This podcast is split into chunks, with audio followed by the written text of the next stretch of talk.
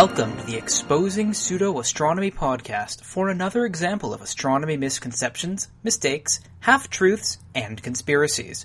My name is Stuart Robbins, and this is episode 37 for the ultimate quarter of May 2012. Today I'm bringing you an interview with two lawyers, but as far as I can tell, they are not evil, except for liking Hershey's chocolate. no, no interrupting during the bio. This pair go by the pseudonym of Nigel and Lady St. Whitehall in order to protect their day jobs from what they say or do for skepticism or conspiracies. They are attorneys who live in Hershey, Pennsylvania, USA. Nigel runs the Skeptical Review blog, which comments on various skeptical podcasts and related topics since 2009. It's also been favorable to my own podcast in the past. Nigel is a government attorney, while the lady works for a private sector law firm. The St. Whitehalls are the indulgent owners of a dog, cat, and turtle, or tortoise for non US folks. Both are older than I am, which is why they're allowed on. So, with all that said and done, welcome to the podcast, Lord and Lady. Thank you. Uh, hi, uh, I guess you're the. Uh, are you? Wait, you still technically the astronomer royale? I, I am Karl's astronomer royale for the conspiracy skeptic. As Yeah. far as I know, I haven't been on in a year or so. Yeah, I I haven't been on in a while either. Maybe, maybe he doesn't like us anymore. I'm not quite sure. Yeah, well, we all have our own things to do. Yeah, that's true. Uh, so, getting right to it, being lawyers, I hear that the lady has a lengthy disclaimer to read at the beginning. Well, not. I hope it's not too lengthy, but lawyers like to uh, cover every eventuality known to man at this point. Uh, we just, you know, it's similar to the disclaimer you had in your uh, episode about. Uh, although we are lawyers, uh, both my husband and myself, we do not purport to give any legal advice uh, by speaking on this podcast. So th- this uh, should not be taken as advice uh, by anyone listening. Uh, also, we do not uh, pretend to be experts in this field, uh, although we are both uh, attorneys and graduated law school and passed our state bar exams. Uh, there's very strict rules about what you can call yourself an expert in, and that's varied among the 50 states. So we don't uh, hold ourselves out as experts in really any field. but um, just for purposes of this podcast, we don't hold ourselves out as experts in property rights or astronomy law and the like, but we do have our general lawyerly knowledge and scholarship, and we feel that that allows us to pontificate and try and sound more important than we are. That's right. I had a whole course on air and space law in like 1996, so it's just fresh right in my memory right now. So Well, that's more that's more recent than my last space law uh, course, which was never.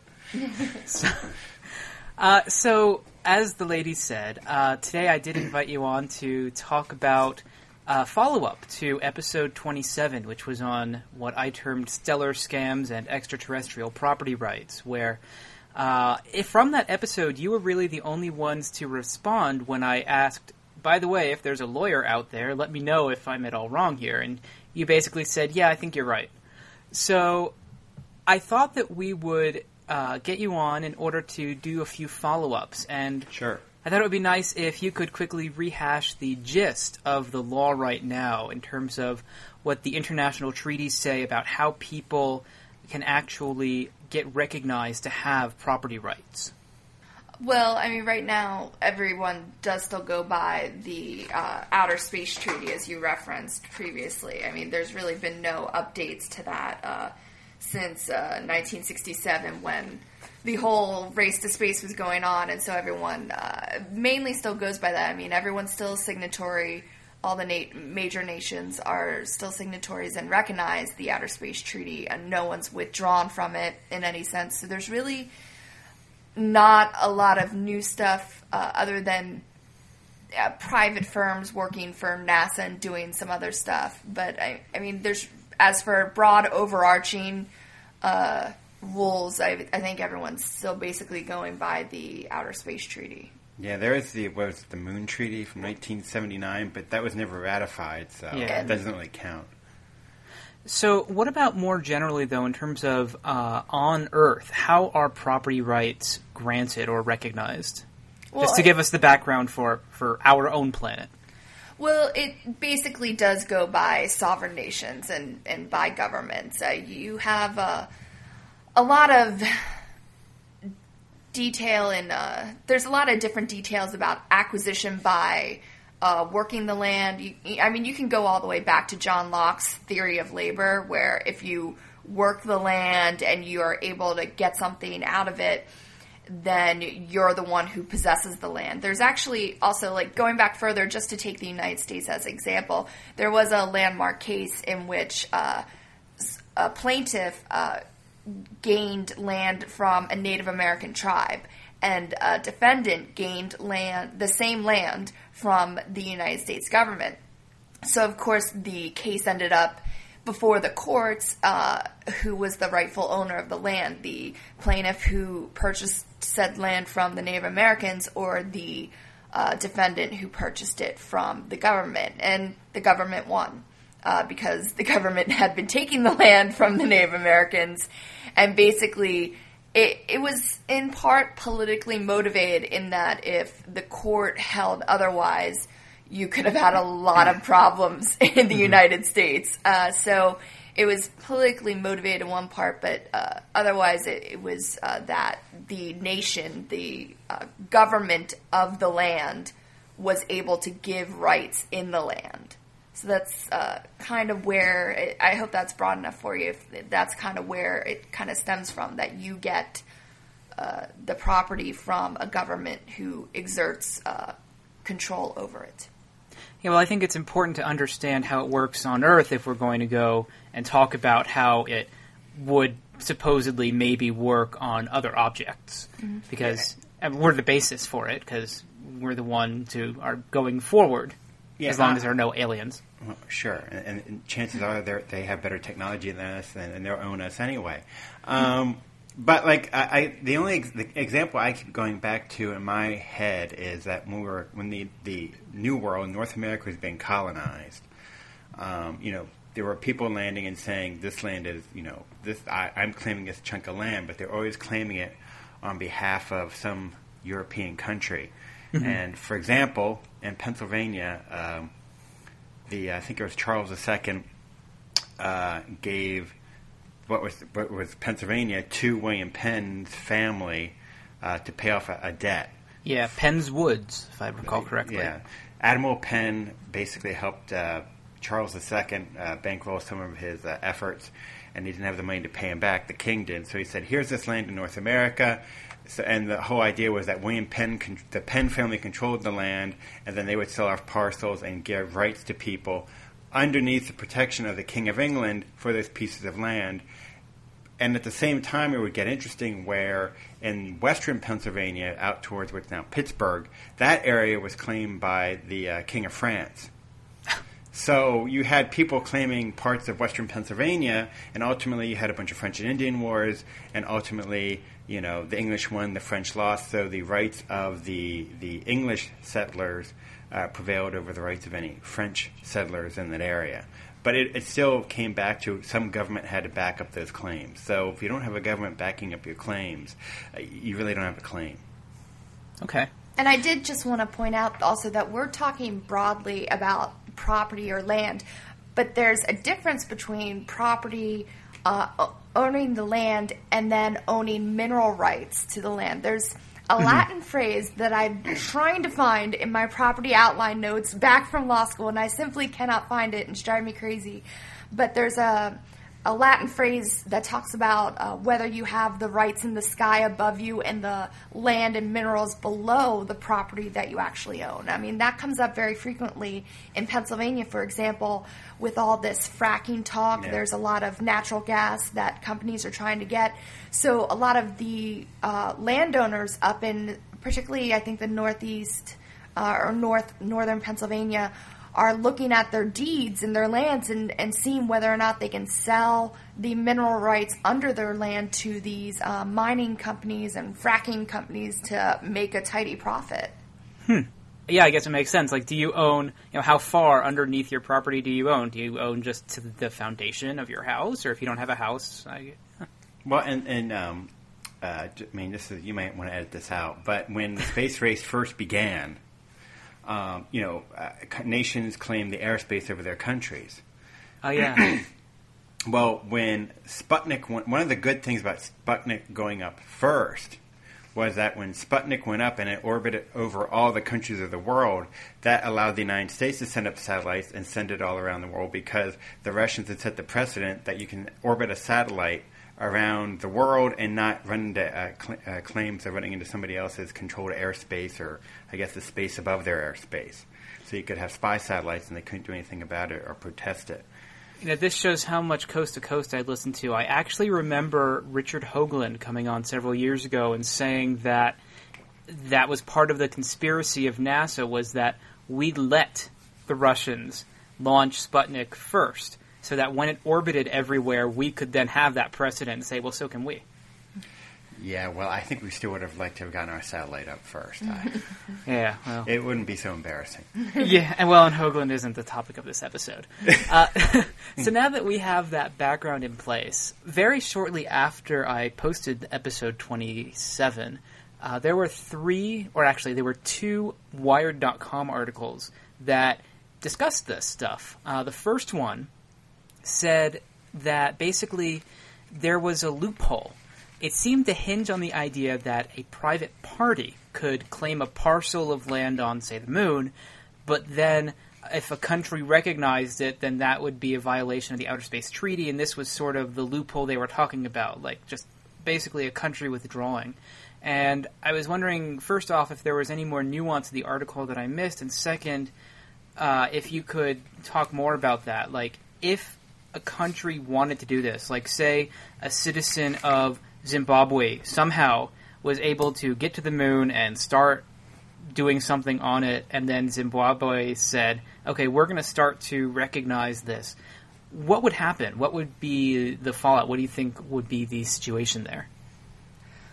Well, going back to the Outer Space Treaty, I mean, you correctly pointed out Article 2, which says that outer space, including the moon and other celestial bodies, is not the subject of national appropriation by claim of sovereignty, by means of use or occupation, or by any other means. And the the loophole article purports that well, this just means governments. It says it's not subject to national appropriation, but that misses what lawyers love to do, and that's to parse out every single drop of meaning from a simple phrase. And if you look at that Article 2, which is just a one sentence article, and what it says, you have to do what uh, lawyers love to do and pay attention to the details, and that's the commas. uh, when you look at it, it says is not subject to national appropriation by claim of sovereignty, comma, and then after the comma, by means of use or occupation, comma, and then the preposition or, which is very important, and then by any other means. So, as a lawyer, if I'm tasked with parsing that out, what I'm going to say is, all right, those are three different things. It's not subject to national appropriation by claim of sovereignty. That's one. That covers the government.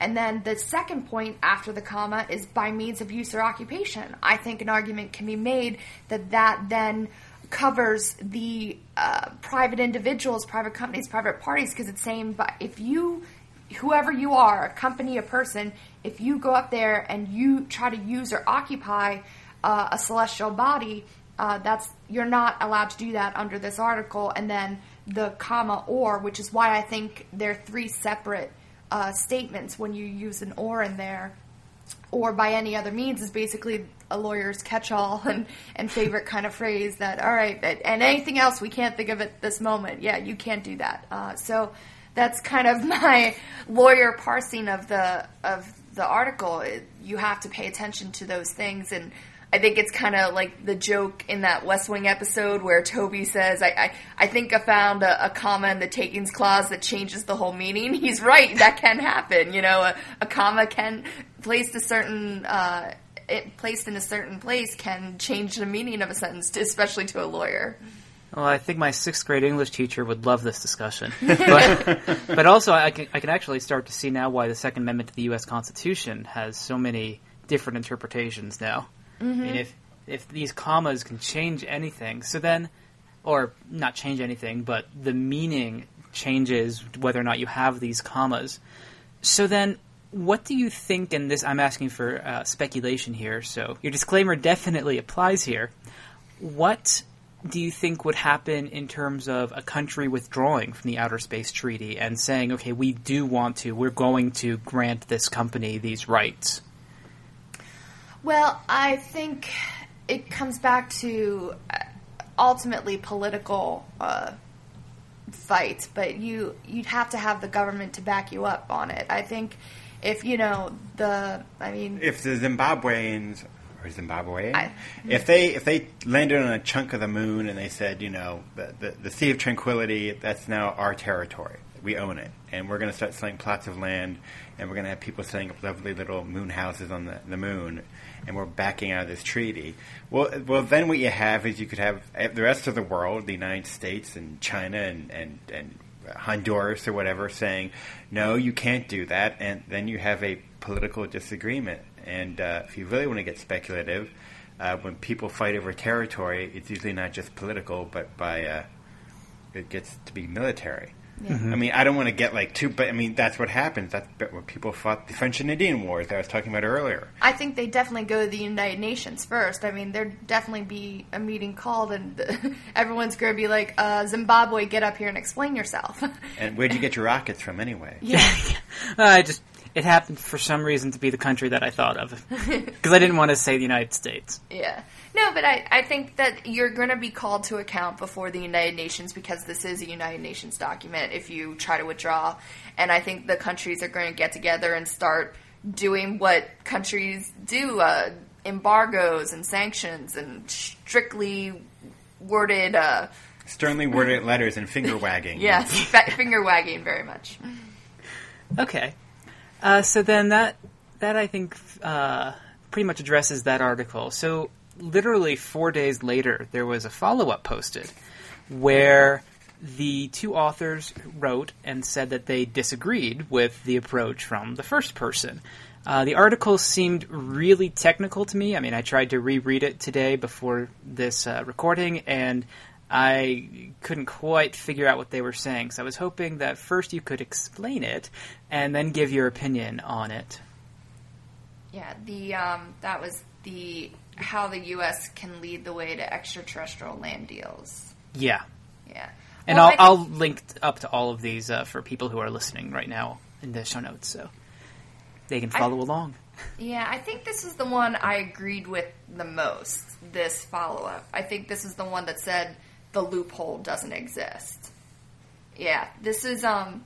I think this was the best written article and the one I agreed with most uh, as a lawyer uh, when looking at it. The, the I think they they looked at Article Two the same way I would, and they think it doesn't exist, especially when you bring in Article 6 as well, which says that, all right, even supposing that non governmental entities are going to go up and do something, uh, they still need to be authorized and supervised by a government. You know, a government, some government still has to te- uh, step up and take responsibility. So I think you're still uh, showing that everything needs to go through a government and there can't be any appropriation by uh, private individuals. So I agreed with this article, and I also thought it was interesting how they were uh, saying that we should. I believe this was the article that said we should analogize this to the water, um, the seabed mining claims, and the the treaty about underwater uh, exploration. And I thought that was very smart. I I really agreed with this article. I thought it was very smart to uh, say that. All right, I think the outer space treaty doesn't have a loophole, but maybe something should be done in terms of mirroring this against the uh, underwater uh, laws, stating that there can be exclusive mining rights for limited durations and limited periods. Nigel? No, I, I, I agree. I mean, I, I the gist of it I, I took away was okay. So your Zimbabweans go to the moon and they start mining. They can't own the area that they're mining, but they but they will be regulated by Zimbabwe and follow rules and regulations and steps and what whatnot from Zimbabwe. But the idea was that you can still it, it'll give you a framework to exploit the resources of the moon without actually owning it. And so, was this basically proposing then a new treaty in order to cover this? Because my understanding is that they still, people still can't do this under the current international agreements. Well, I, I, I'm, I'm going to be honest. I forget if it was this article or another one that I read, but it was kind of saying how uh, when the United States, who uh, actually went to the moon, even though Joe Rogan denies it, and we came back with our hundreds of pounds of moon rock. Um, if under the strict terms of the treaty, and people were saying this at the time, we should have handed all those moon rocks over to the UN or you know something, some international agency, and instead the United States, uh, United States basically said, no, these are our rocks, and then we very shortly thereafter traded some of our uh, lunar samples for a small portion of the ones that the uh, Soviets brought back on one of their probes. Mm-hmm. Um, and it kind of set up a little precedent saying that, well, you can it, it, was almost it was almost like what I would call in our country a common law sort of a precedent international law saying that well you can own these items that you bring back at least for a, a national use that you don't have to hand it over. Um, uh, but there it but they would actually I mean right now there's nothing more than just that one small little precedent say, stating um, how you exploit the resources of space. So I, I kind of took it as there has to be something else done. I mean, once technology gets to the point where uh, private sector companies can actually launch out of Florida and uh, start exploiting space, right now it's it's it looks as if they couldn't keep if they go up there and they get uh, unobtainium and they get all the unobtainium that they need, but they can't use it because they can't own it. Well, something's got to be done about that. Okay, well, I think actually that's a great lead into the third yeah. article, uh, which is less related to the original episode 27 I did, but this was basically posted about three weeks ago as we're recording, where a few billionaires got together and proposed sending a privately built and funded space probe to mine nearby asteroids, bring the material back to Earth, refine it, and sell it completely independent, pretty much, from government. And I think that's really the summary of the article, and I was sort of wondering what your thoughts were on this, given what you just said, and again, what the current international agreements would be. The common law in the United States and all the Commonwealth countries of, of Great Britain, our law is a, we're common law countries where um, our court system actually sets up part of the laws separate and apart from the legislature. And so the precedents of each court case building on, on, on top of each court case um, is called the common law. Um, not all countries have that. Most European countries and most of the countries of the world are code countries, where all their laws based on actual code, and there's no part of it that's just built built upon uh, precedents of court cases. Did I say that? Did yes. I explain that correctly? Yes. Uh, she's much more uh, strict about these definitions than I am. Well, I don't know if strict's the right word, but. Um, anyway, uh, getting back to um, your question about the, the third article. Um, I mean, the way I, I, look at the whole thing is is that right now is every way everything is set up. There's no there's no framework set up about how to have a private company go out, grab an asteroid, and mine it. And the article seemed to be suggesting that they can go up there, mine the asteroid, not take ownership of the asteroid, but only um, benefit from the, the, the resources that are taken from it. Um, and that's something that needs to be addressed and isn't addressed right now in international law.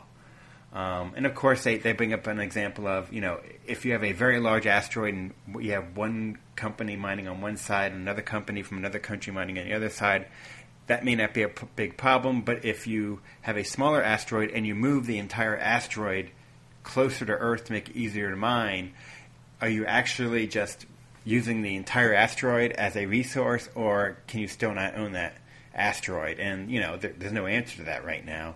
Um, but it'll be a nice day when we actually do make that a question that we have to answer. Yeah, I think changing the position of the asteroid is something that would, again, going back to Locke's theory of labor. If you, if you as a private company went up and moved that asteroid closer to Earth, why should other private companies benefit from you moving it closer for them to go up and mine it? It should be exclusively exclusively yours. But I, under the Outer Space Treaty, I don't think that's allowed right now. I wouldn't I wouldn't uh, read the treaty that way, and I think the treaty is uh, uh, difficult in terms of mining rights because it, it says that this exploration in space should be done for you know scientific purposes and all Mm-hmm. that and for education for all and so they want everyone to share all this i you know I, I have to admit i'm still a little fuzzy as to how the united states got around not sharing the lunar samples with everyone especially under this treaty other than they're the united states and they can do what they want kind of Yeah, that's what I was going to say. yeah It's it's just, we did it. yeah, it's just a kind of being the big superpower bully argument, and it worked. But it, I think technically we were in violation of the Outer Space Treaty, but no one was going to call us on it. Yeah, I mean, yeah, and uh, you know, and I, it's one of those things. I think in '67, when this treaty was signed, it was a nice thing to do. But once you land 12 men on the moon and uh, you spend all those billions of dollars to do it, uh, you don't want to really give away some of the fruits of that labor. Yeah, say, well, oh, here, we're going to give away all these rocks. No, no, there are rocks, and we're going to keep them. Ha ha. yeah. So I don't think we were about to give those away. No, no. I mean, and, and down with at the Air and Space Museum in D.C., there, there's this one spot where they have this little, like, one by two inch triangle of, like, a thin sheet of the moon you get to touch. Yeah, I think So I've done like, that. Ooh. I, I've done that, like, every time I've gone there. Even when I, I guess last time I was there, I was in my mid 30s. I always have to do that. Yeah, and I think just going back to the uh, my reference to the sea, the underwater sea treaty, the law of the sea treaty, I think it is. I think a lot of what's been done with sea mining. I think uh, the article had noted that it's a lot of interlocking national laws. I think at this point, I'm not sure how much. Uh, sovereign nations would want to go through the United Nations for this, especially if we want to try to promote uh, private companies to exploring uh, space for profit so that the government doesn't have to bear the burden. I think you really do. It would be up to the the uh, spacefaring nations, if you will, to create uh, complementary national laws in terms of private companies going up uh, to space and, and mining and and I think that would I really think that would be the way to go with it. I think you can't really go by treaty anymore. It's the United Nations is not going to have something that everyone is going to agree with anymore. Yeah.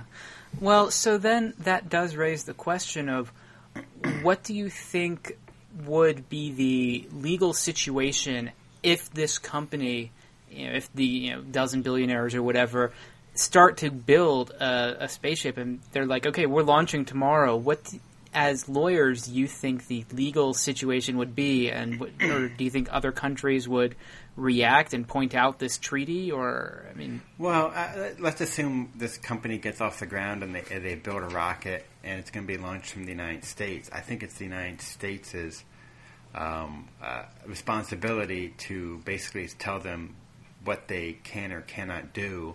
And if they do go up and the U.S. approves the launch, then it's up to the United States to basically bear the responsibility and the burden of keeping an eye on this operation. I mean, But I I, I but think there's nothing officially out there that that basically says this is going to occur. It just that's how it would probably have to happen. I think if the billionaires got together and, and started launching these rockets and, and actually did manage to reach a celestial body, I worry that that would set up the situation of the law having to catch up with them instead yeah. of have uh, having something drafted beforehand. So I, I agree with Simberg in a sense that something should be done. We there needs to be some kind of law or treaty or something put together because I think eventually this is going to be, need to be addressed. And uh, some people might think it's still too far off, but I think you want the law to be in front of this. You don't want the law to be catching up because once someone takes an action and then you have to. Uh, I mean, there's such a thing in the law that you can't retroactively charge someone with a crime. You know, you can't uh, have someone, you know, uh, attack someone with a banana, but let's say there's no law that addresses it. You can't create the law after the attack and have it apply. Uh, so I'm sure there's some legal term. Ex post facto. Oh, there we go. Yeah, that's right. Dickinson overcomes Widener right there. yeah, he's We went to talking about two, our. we went law to two different law schools, so we have a rivalry going. I see. It- it- But it- were they yeah. really big rival schools, or not really? Not really. They're just both in the same area, so they both. Um, So it's not like Michigan kind of and Ohio compete. State. No, no, but No. they it's just the students are because they're in the same geographical area will compete for, you know, uh, internships and the like. Okay. Although my, my law is technically dead because right after I graduated, Penn State took it over. So Yeah, well, I'm bitter. I'm sure you'll get over it. no, no, I won't. To be honest, no. It's been 15 years. I'm still bitter. So So I don't know if I can really speculate. Uh, trying to get back to your question, I'm sorry. I don't know that I can really speculate what would happen because I just I, I think if the billionaires got together and they're on a faster timetable than uh, the knowledgeable lawyers in regard to international law and space law, if they're ahead of the curve. I, you know, I just don't even know how you begin to address that other than to try. Now that it's happened, I think there'll- would be a big press to get the national laws in place, but it's kind of you let the cat out of the bag already. Yeah. So I don't really know how these things are are done. Like, is it generally where people do try to anticipate what's going to happen and build up the laws before it happens? I think that's where lobbying groups come in. You'll have, uh, especially if you have private companies involved. Uh, let's say the billionaires form a company that's, you know, we're all right, we're dedicated to mining, you know, a certain asteroid. I think they could. Uh, I think they'd rather not have the law. They'd rather have the benefit of of confusion in the area. But the, you'd also have, I think, certain lobbying firms and certain political think tanks that would push for laws to be made in this area, especially when news gets out that the uh, hopefully before the rocket launches. I think you'd have lobbying interests uh, for mining for uh, rare minerals. You'd have you know uh, different science groups uh, all making a push to lobby for uh, laws to be in place, and I think a lot of them would lobby for laws to be in place for sharing of the minerals to an extent. Um, but I think, as Sinberg recognizes, you need to have some profit in it for the Yeah. company for it for any company to make this jump and make this viable. Yeah. Well, Yeah, I mean, yeah. otherwise there's not going to be any point to a private company doing it because they're there to make a profit. Right. yeah, if you can't make a, I mean, I'm all for the privatization of space if it gets us up there a lot more doing stuff. But unless you make a profit at it, no one's going to do it. Yeah. Um, I mean, it just that's the way the world works. And so that's where the Outer Space Treaty, I think, to some extent, is going to have to become a little obsolete because uh, n- they're not, no company's going to want to share everything for the benefit of all mankind. no one is altruistic anymore, unfortunately. Uh, uh, so you're going to have to limit, I think, the Outer Space Treaty to an extent and and come up with a national law saying that while we recognize this document, we also recognize the need for privatization and that uh, although we would uh, in state sharing to some extent, it's not going to be a wholesale 100% sharing of all minerals and rights and all that entails. Yeah, I, I mean, it's sort of uh, similar to in the 30s and 40s when air travel started to go international and get larger. Uh, there were two um, uh, con- conferences and two um, agreements that were struck. One of them was the Warsaw Convention, which dealt with liability in, in international air travel, and another one was the Chicago Convention, which was written up during World War II. And it, the, basically, even to this very day, those two agreements basically give the framework of, you know, who can travel where and, and, and what who bears the burden and the risk if a plane crashes in the middle of the Atlantic, that type of thing. Um, one of the things that the Chicago Treaty banged out, which is stuff that could happen in the future in space, is you know who gets to travel between the United States and our, our glorious moon base that we're going to put up there someday. Um, I mean, that's actually somewhere in law right now.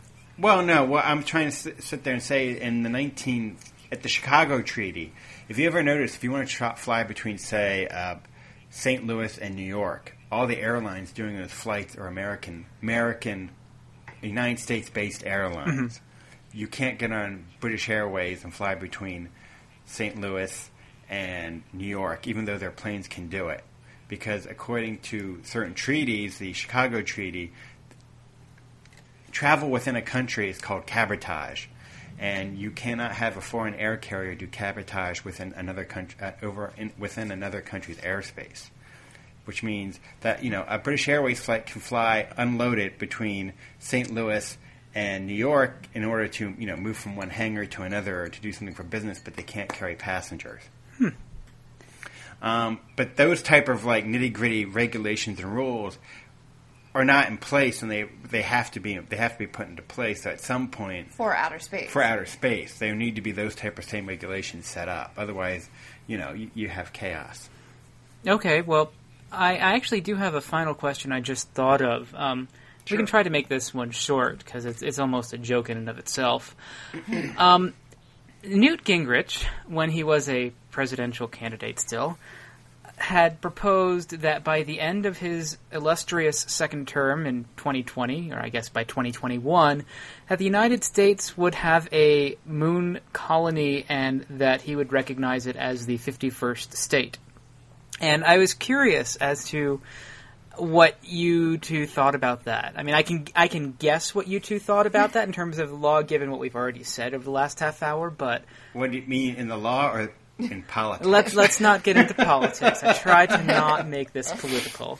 Because as you know, as you might be aware, um, you know, Hershey is a few miles from the state capital, Harrisburg, Pennsylvania, which is Newt Gingrich's birth state and birth city, Harrisburg, Yeah, Pennsylvania. good for him. And uh, Yeah, yeah, we, we, we try not to talk about that too much. Well, I think Um, the question is obvious that he. I think he'd have to withdraw or just say, "I don't give a fig for the outer space treaty, and um, I want to exercise the full power of the United States and claim this for the United States," which is, well, it's an interesting move, but I think he'd have to, you know, just declare the treaty null and void for the United States. and at least for the United States, can a president do that, or does it need an act of Congress? Ooh, you Damn. stumped us on that one. God, I Got the we lawyers. don't. You did it. Yeah, you finally got us. Uh, uh, we could take a guess, but we really not offhand. I do don't we know, if, you, I if really. I don't know if the president can unilaterally do that, or if he needs the advice and the consent of the Senate to pull out. I, I yeah, just don't know off I the really. top of my head. I feel horrible now. I hope you're happy. I'm sorry. Have a Hershey's kiss. I'll try. Oh my god, now I have to look it up. You realize? Yeah, I'm Um, trying to look it up real quick, and I, I Uh, uh, just as a, a quick side note, when you did the Stellar uh, Scams uh, episode and you talked about buying a star, ah yes, I, I almost did that when I was in college. shame on you. And the reason I didn't do it is that when I was talking about it in my astronomy lab class with our, our, our uh, astronomy professor, and he, he looked at me and he goes, Well, the only way you can do that is if you discover one. So, what are you planning on buying, like a really big telescope or something? I was like, What? He goes, No, no, no. That's a big scam. That's a fraud. I was like, Oh, okay. But if it wasn't for uh, Dr. Marshall at Gettysburg College, yeah, I would have probably plunked down 45 bucks that I barely had when I was 19 years old on a star, but uh, I didn't. So. Yes, well, unfortunately, um, I I just watched the episode of Glee where uh, one of the characters buys another one a star, and I was very unhappy with that. I don't watch that program, but the but the Mrs. does. Did, did you see that? I don't remember that actually. It- Who brought it? Uh, Finn bought it for Rachel. oh, oh, I do remember that. Yeah, I think he said he Oh. named it after himself as opposed to her, so that because she already was going to be a star, and so this was that. Oh when, yeah. Just like okay, it was Oh, sweet, yeah. but no, it's a scam. Well, in my opinion, it is a. Blah, blah, blah, blah. so, so actually, um, I guess since this is a bit of a follow up to episode twenty-seven, um, can I ask for your non-legal opinion, but opinion about those types of companies?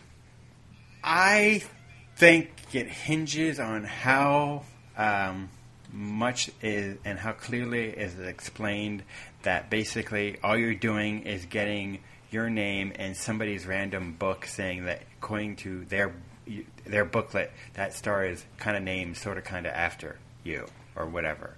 Um, if it's in big bold letters saying this is basically just a um, novelty thing, I think it's fine. I think the more vague you write it, the more trouble you run into. And you just and each of those companies only has to follow, uh, for the most part, the laws of the state they're in, where they're incorporated. They need to follow the laws in terms of disclaimers uh, for that state, and then uh, to any extent that there's any interstate commerce, because you'll have di- people from different states buying stuff from this company, they'll they'll follow the federal laws. But I think as long as they have, and you mentioned on your, on your episode how they had disclaimers, and you mentioned the one seemed to be a bit misleading, so I worry about that one, that company. I think it was By the Stars, B U Y. I mean, that one, they, I could not really find any sort of disclaimer on their website. Yeah, And, and the, that's troublesome. and the the one where it was selling a, a, a piece of Martian property. Oh, yeah, that was. And, and they had the and they had the Martian tax. yes. I, I, I mean, there's just no such thing. I mean, I, I guess I can't say for sure 100 percent that it, it it's a scam, but it sure doesn't look good. Yeah, well, with that don't one, what- I'm, I'm almost wondering if that was a, an illustration of Poe's law because, uh, you know, if the, and if the Martian Yeah, tax was exact- the the giveaway, because that was just so ludicrous. Yeah, that that's just because before uh, this morning I was doing a little research and just kind of going through those googling around on those websites, and um, yeah, you're right. Those websites were all designed in like 1999. Oh yeah, they, they're They're so terrible. Um, but yeah, I some of them looked a little tongue in cheek, and other ones I just think they were kind of written for uh, suckers. yeah. Yeah, um, and yeah, I think the disclaimers are the big thing. But you really you don't have an issue with the company until someone decides to sue. I mean, that's where the trouble will come in for the company. If someone raises a fuss, they'll either settle out of court with them or say, "Oh, I'm sorry, here I'll refund your money." I mean, companies know ways to get around being caught out. you know, they'll offer something to get around. Uh, any legal suits that would cause them to shut down. But yeah, you're not going to have any issue with these companies operating as long as they're technically following the bounds of the law and uh, no one has complained about their actions. Yeah, well, and just so everyone in the audience knows, at least at least in the U.S. and I would think in most countries, and this is something that I just learned recently, is that if a company is doing something illegal, in order to call them out on it, you still have to have someone actually call them out and be a litigant. And like so, with all the Yeah. court cases in terms of you know, is creationism being taught in the school? If they can't find a student and then their parents who are willing to complain, then no one can really sue the school district, is my understanding. And I was Yeah, you- You, Absolutely. you, need standing to order to bring the suit, And that- that's that always a- happened- a, battle. That happened in the Pledge of Allegiance case, didn't it? I think it was the father of the child was trying to bring the suit, and I think there might have been a standing issue there where he, they said it wasn't the child because the I think the parents were divorced, Right. so the, only the father was bringing it. And I think there was a it was there was a standing issue there where they said he couldn't bring that suit because uh, he didn't have standing. Uh, in terms of guardianship of the child, right. And then later on, he sued again. This time, it was on behalf of a different set of parents. right, right. All right. Well, uh, have you by chance looked up whether or not the president can unilaterally withdraw, or were you not doing that while we were Oh, chatting? no, I was trying. It's hard to find. Um, Yeah, she's digging I around on think- my iPad desperately. I, I think it, the the president can make that call. I mean, that's going to be my educated, wildly unfounded guess that the president makes that call. But I mean, I honestly, But if there are any attorneys out there versed in international law, well, I urge everyone law, to Google it. Yeah. Well, it's not easily Googleable for some reason. I mean, I just Yeah, tried. yeah. But all right. Well, uh, is there anything else that you thought uh, might be relevant or remotely relevant to this topic that uh, you wanted to bring up? I can't think of anything off the top, top of my head. Can you? T- No, None? no, I just I think uh, always look at the commas, and it is my bottom line. All right. Uh, well, in that case, uh, since we weren't really talking about a conspiracy theory, I can't ask you my typical question of uh, you know if you got into a darkened room with these people and they had to listen to you, what would you what would you say or ask of them? So uh, I think that we can. Well, I mean, well, you know, Oh, okay. if I got in a darkened room with somebody who's running some of these websites, not businesses that are going to go to the asteroids and, and mine. I, I think they're after a dollar. I mean, and, and you know, God love them.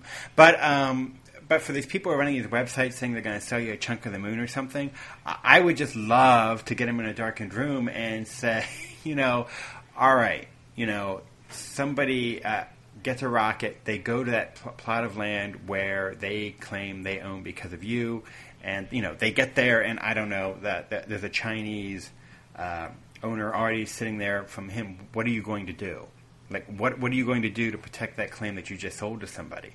And I think they're going to look at you and go, Abba, Abba, Abba, Abba, Abba. I, I got nothing. Um, but I think that's where the, the gist of that would come down. I mean, how do you enforce what you're saying that you're selling? And I think the answer is they can't.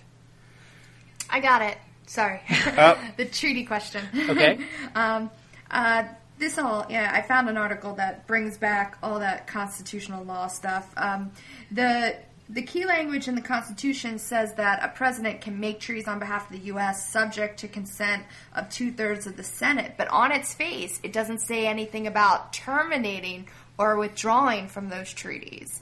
Uh, it only talks about entering into those treaties. So I think the argument can likely be made that the president does not need consent from the Senate. I think he can terminate, withdraw. Uh, president Bush, um, George W. Bush, actually withdrew from a treaty, uh, the uh, commonly known as the ABM yeah. treaty. Yeah. When I was googling, that was everything that came up was about Bush withdrawing from that, but I couldn't see in there if Congress had said okay or if he needed to go to them first. Yeah, it doesn't look like he went to them. Uh, it looks like he made this decision on his own, but I think it might have been stronger because uh, the uh, it might have been stronger because I think Russia was also withdrawing. I'm not sure about that, but it I I think the uh, the bottom line is because there's no uh, set set sentence in the Constitution talking about terminating or withdrawing, and uh, the only time Congress or the Senate comes in is when you're ratifying a treaty. I think the president can withdraw or terminate. Okay. Well, that's good to know then. If I ever become president, or just or just in general, so like you know, if this were to happen uh, in the future. Uh, so then I think that that's that's about it.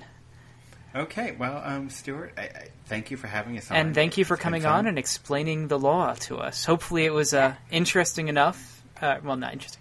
Hopefully, it was interesting uh, to the uh, everyone else, and it, it was a little bit of an unusual type of episode. Yeah. It's And- more like the law. I mean, this is not really we're not talk, talking about um, science or, or, or you know that normal things that you would discuss. No, but it does um, apply to some of these, I guess, um, again, using the non legal definition of the word scam type stuff. And then it also applies to current events in terms of, you know, what if these private companies do end up getting their rocket ships to an asteroid and bringing them closer to Earth or something?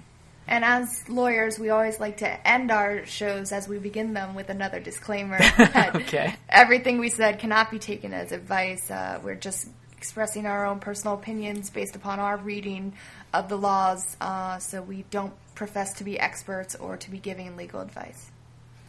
All right, and I'm sure everyone can appreciate that. All right. All right, Stuart. Well, thanks for having us on. Thank And thank you for and being if on. If you're ever in town, I'll make sure that you do not get one one morsel of any of our delicious Hershey's chocolate. I'm fine without that waxy stuff. All right, thanks a lot, Stuart. All right, thank you.